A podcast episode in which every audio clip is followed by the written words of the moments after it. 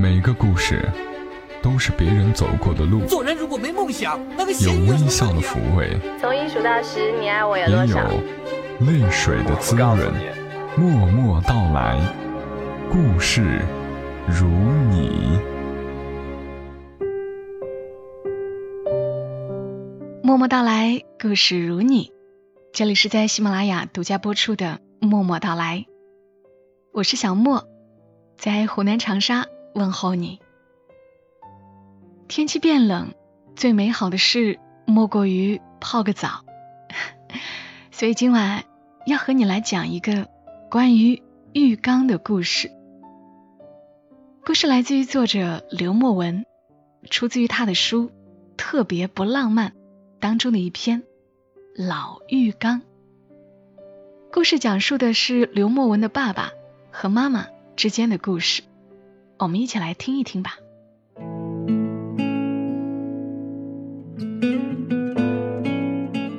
堵住我的耳朵，对着妈妈笑。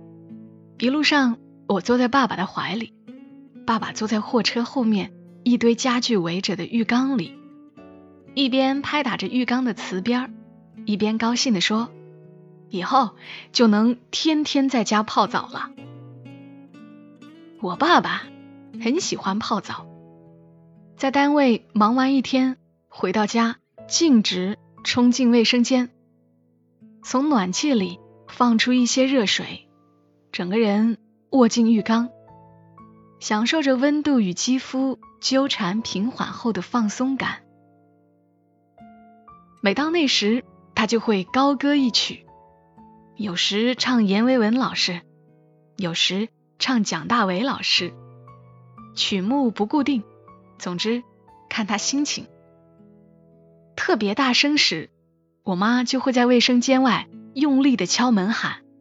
谁愿意听你唱啊？闭嘴！电视里说什么都听不见了。我爸也不在意，还是一直唱。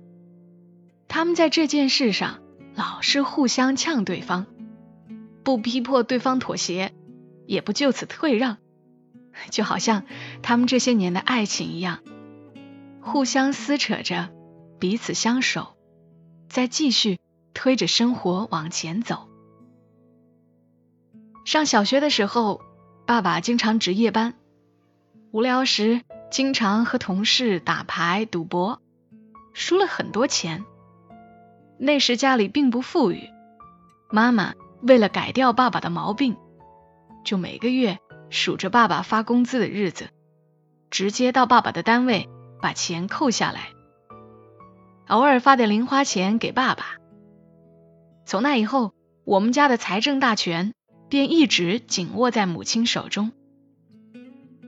表面上的和平没有持续多久，爸爸有时为了找钱，会把家里翻个底儿朝天；有时会先妈妈一步把工资结下来，输掉一部分后，再把剩下的还给妈妈。争吵、妥协、再争吵，不停的循环上演。家里不能放钱，银行离我家也有一段距离。妈妈总是把钱东藏西放，偶尔对自己也不放心，当着我的面把钱翻出来数上几遍，然后剥一颗糖堵住我的嘴，让我不要告诉爸爸。有时候自己藏着藏着，忘记了钱放在哪儿，就全怪在爸爸身上。后来又找到。愧疚的又给爸爸钱，让他去买烟酒。藏终究不是办法。后来有一次，妈妈在去银行存钱的路上，把要存的三千块钱弄丢了。在我童年的那个年代，这是一笔不小的数目。爸爸当时每个月的工资才八百块，妈妈也就五百块。我清晰的记得，妈妈垂头丧气的回到家，把包丢在床上，坐下来就开始哭，声音之大，吓坏了在隔壁看书的我和爸爸。我们俩围着安慰妈妈，转着圈的说好话，都没用。爸爸说要出去找找，穿上衣服就出门了。夜里十二点，他回来了，真的带了三千块钱，说是小区同事捡到了，直接塞给了母亲。隔了两个月，一群人上门要债，赶上爸爸不在家，那个时候又都没有手机，一群人在家里闹事儿，乱砸东西。说是爸爸向他们借了钱去赌，现在连本带利要清算。最后他们没有拿到钱，把家里的电视抬走了。晚上家里三口人面对面看脸色，又开始争吵和退让的循环。爸爸承认了自己借高利贷的事实，为了还钱，他又去赌。把新发的工资也一起输掉了。我坐在中间，看他们你来我往，相互揶揄，在环顾着破烂不堪的周围，家的滋味第一次变得复杂起来。第二天，讨债的人又来了。我和妈妈躲到了姨妈家，爸爸自己留在家里。半夜，我和妈妈回来后，发现家里没人，卧室门上有许多血迹。妈妈捂住我的眼睛，叫我到另外一个房间去。我乖乖的走到那个房间，在妈妈斜对角的盲区里，细细的看她颤抖着去擦门上的血迹。那一年我七岁，刚上小学。隔了一天的早上，爸爸在邻居的议论声中回来了。每个人口中都藏着一个关于我家的故事，我自己就在小伙伴的口中听到了许多版本。有的说是我爸爸在外面搞女人被抓，有的说我爸惹了黑社会，也有的还原债务事件的本身，但是数目变得异常惊人。妈妈。卖了家里的一些东西，又从银行取了一些钱，还了债，拿回欠条。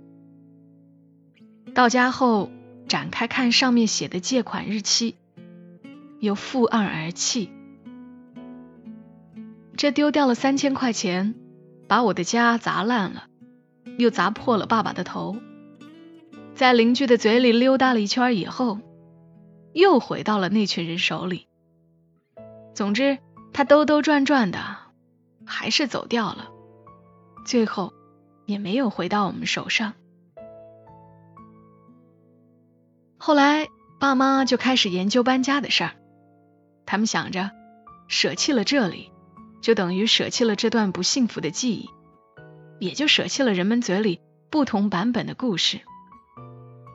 关于爸爸的故事，哪怕只有我知道谜底到底是什么。已经没有什么东西可以搬的家，他们也会因为搬什么而争吵起来。那就是爸爸最喜欢的白浴缸。妈妈说带不走的，新家没有那么大的浴缸，小小的卫生间容不下这个大东西。爸爸说装不下也要带着走，放到楼下或者仓库，以后搬到大房子里还能用得上。他们为这件事吵了很久，搬家的事儿搁置了几天，最后以妈妈的妥协告终。这个大浴缸再一次爬上了我们家搬迁货车的后备箱。就这样，我们三口人坐在车后明晃晃的白色旁边，招摇过市的驶出小区。洁白浴缸下面斑驳的水泥。仿佛代表着一个曾经平凡幸福家庭的破败，纯白的骄傲永远带着不可洗涤的污垢。即使离开这里，他们今后的几十年也还是会带着这段不堪的记忆，就像浴缸带着灰黑的水泥。生活并未因此而有所眷顾，现实刻不容缓的跟着这个紧张的家庭。后来，爸妈相继下岗，离开了国企单位。妈妈凭着手艺辗转进了私企，保到了一份稳定的职位。爸爸则一直在找与老单位化肥厂相关的工作，东奔西走，一直未消停过。赚到了的钱也都花了出去。我上了高中后，又搬了几次家。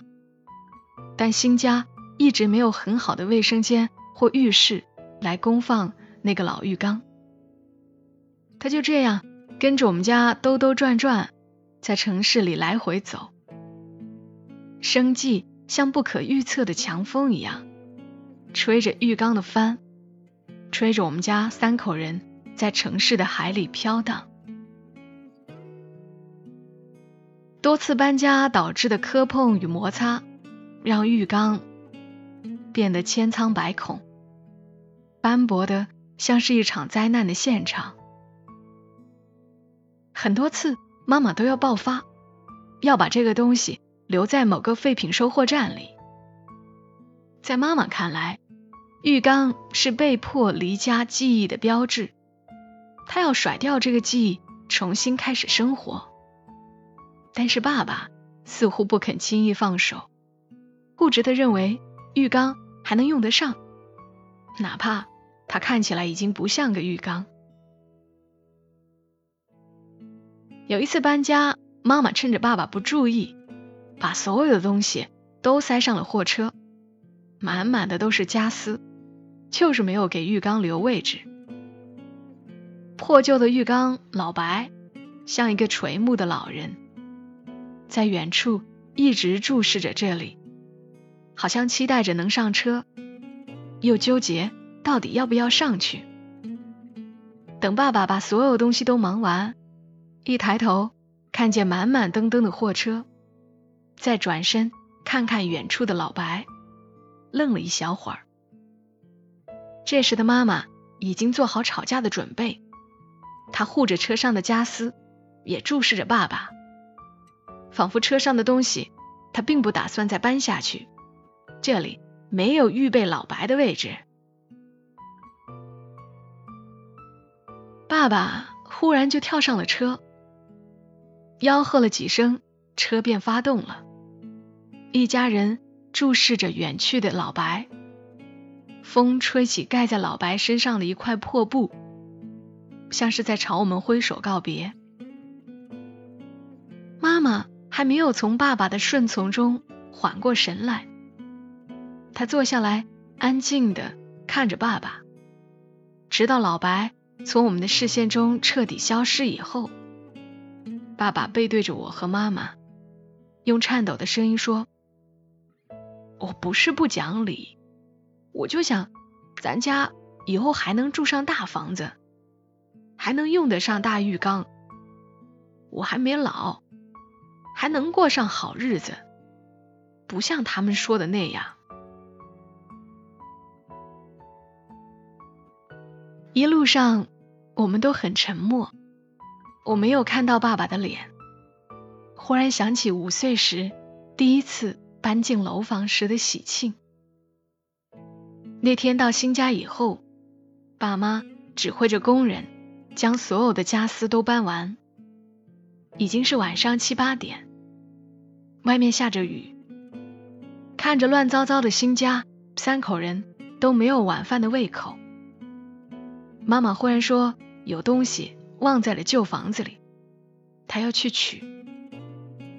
如果我和爸爸饿了，就下点面条随便吃一下吧。”说完，他就出了门。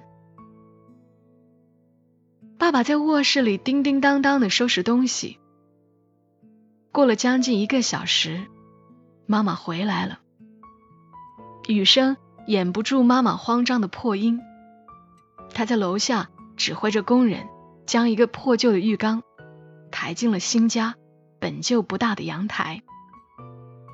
妈妈浑身湿透了，雨水滴滴答答的从裤脚渗出来，流淌了一地的不容易。他一边拧衣服上的水，一边找出一块抹布去擦拭老白。就这样，老白还是跟着来了。在一个雨天里，由最讨厌他的妈妈长帆驶向我的新家，驶向固执的爸爸。后来的日子里，上了年纪的爸爸在老白身体里养鱼、养龟、种水植，看着老白裂开的皱纹里冒出绿色的苔藓，他以另外一种身份进驻了这个家庭。他看起来存在的那么自然，不再是家里的累赘或者个人的偏执。有时亲戚朋友到家里做客。看见阳台上的老白，都说爸爸妈妈废物利用的好，既环保又时尚。上了年纪的老白花花绿绿，肚子里还养着各种生物。他以我意想不到的姿态，重新骄傲的年轻了起来。爸爸有时站在浴缸边上捡叶子，妈妈有时坐在边上往缸里丢鱼食。他们在老白面前做饭、吵架，早出晚归。时间平躺进老白的身体，绿葱葱的植物蔓延出瓷边斑驳的水平线。他们一直这样供养着老白，供养着他们心疼彼此的方式。在这个新家，我们出奇的住了很久。生活忽然平稳了下来。我上了大学，妈妈工作顺利，爸爸还是东奔西走，手上也开始有少许闲钱。他们又开始盘算着搬家了。我寒暑假在外学艺，基本不回家，便由着他们折腾。春节时，我们聚在一起吃年夜饭。妈妈说。城东新盖了几个小区都不错，我们可以挑一个环境好点的，换个大房子。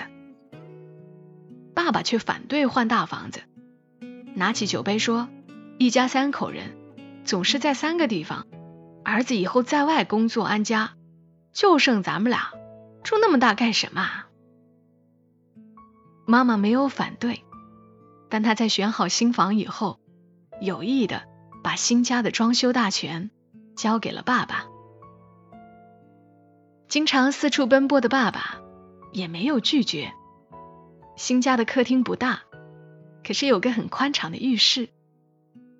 装修的那几天，妈妈一直给我打电话唠叨，也不知道爸爸能把新家装成什么样。赶上我又放假时，新家刚刚装好，爸爸又出差，妈妈迫不及待的叫上我。去验收，房子装修的异常漂亮干净，每一个地方都尽得妈妈心意。可当他满怀期待的推开浴室的门时，发现里面装的是热水淋浴器，没有浴缸，也没有老白，空出的位置多了一个全新的滚筒洗衣机。妈妈没说话。但是看上去比任何人都委屈。他拽着我问：“浴缸呢？你爸爸为什么不装浴缸啊？为什么？”我靠着门，挤不出一句话。后悔没等爸爸一起来新家，让他亲自回答这个问题。我支支吾吾了半天，想了几句回答。送到了喉咙，又放下。浴室里留下妈妈问题的回声，她的颤抖再一次出卖了我的家人。我们都知道答案，却还在为彼此撒谎。后来爸爸说，家里那个坦克式的洗衣机也该丢了，同事现在都用这种洗衣机洗衣服方便又省力。他说。我不常在家，装浴缸也没必要。现在都流行热水器，用热水也方便些。最终，妈妈妥协了，她收好这个答案，悄悄保管着。时间偷走了生活，也收回了过期不候的享受。爸爸终于在寻找那份享受的途中，错过了享受的年龄。时间没有等他，身体没有等他。浴室大了，老白老了，爸爸个子变小了。后来的老白漏水、变形，出了各种状况。去年的某一天，老白因为再也无法维修而永远的离开了我们。植物都很伤心，一部分悲伤的直接凋谢了。远在外地的爸爸没有参与老白的告别仪式，妈妈独自处理掉这个观望着我们家十几年过往的老朋友。他看着我们从海底上去，又载着我们从上面飘下来，直到我们相继上岸，留他独自在岸边长出岁月的青苔。前些日子，妈妈去参加同事孩子的婚礼，回来的路上和我打电话说，总想着自己儿子结婚时该是啥样。说着说着。他忽然走了神，没了声音。我叫了他几声，他回过神来说：“长春边上新开了温泉养生中心。”一个宣传的喇叭车从他身边驶过去，招摇过市的声音一下子把他的注意力拽了过去。他忽然就想起了爸爸。后来听妈妈说，他特意带着爸爸去泡温泉了。去的那天，他们理了头发，换了新衣，干净腼腆的，一路坐车过去。路上，爸爸一直在抱怨，说长春边上哪有什么温泉，都是骗人的，跑这么远干嘛？洗澡哪里不一样啊？可妈妈什么都不说，只是一直盯着车窗外的景色。虽然爸爸路上一直在唠叨，可是，一下到温泉里以后，整个人的状态就都变了。一直说温泉好、舒服，水干净，温度又够，水果和饮品也都新鲜可口。总之哪里都好。泡着泡着，妈妈就扯着爸爸问：“舒服吗？”爸爸闭着眼睛，小声呢喃着：“舒服。”妈妈说：“那我们过两天再来。”爸爸声音变小了，缓缓的答：“哪能天天来？这么远，又不便宜。”妈妈好像没有听见爸爸的回答，还是兀自强调着说：“舒服，我们过两天再来，我们再来。”后来爸爸就睡着了，一觉醒来，直接奔着车站去了外地。三个人又分在了三个地方。我们全家从老白的身体里走出来，又重新投到生活的海里去。南方的城市，楼房里大多是淋浴。有时候我会很想念老白，想念他的皱纹，他的植物。想念年幼时和爸爸一起卧进去的感觉。刚入秋时给妈妈打电话，她身边声音嘈杂，询问再三才知道，她又开始在卫浴市场里来回转了。在爸爸不知道的时候，她悄悄走进一家店，询问老板：“这个浴缸多大？多少钱？”我知道今年回家的时候，爸爸。可能又会在浴缸里唱歌了。虽然我老是记不起他唱的是什么。火车就要开了，我就要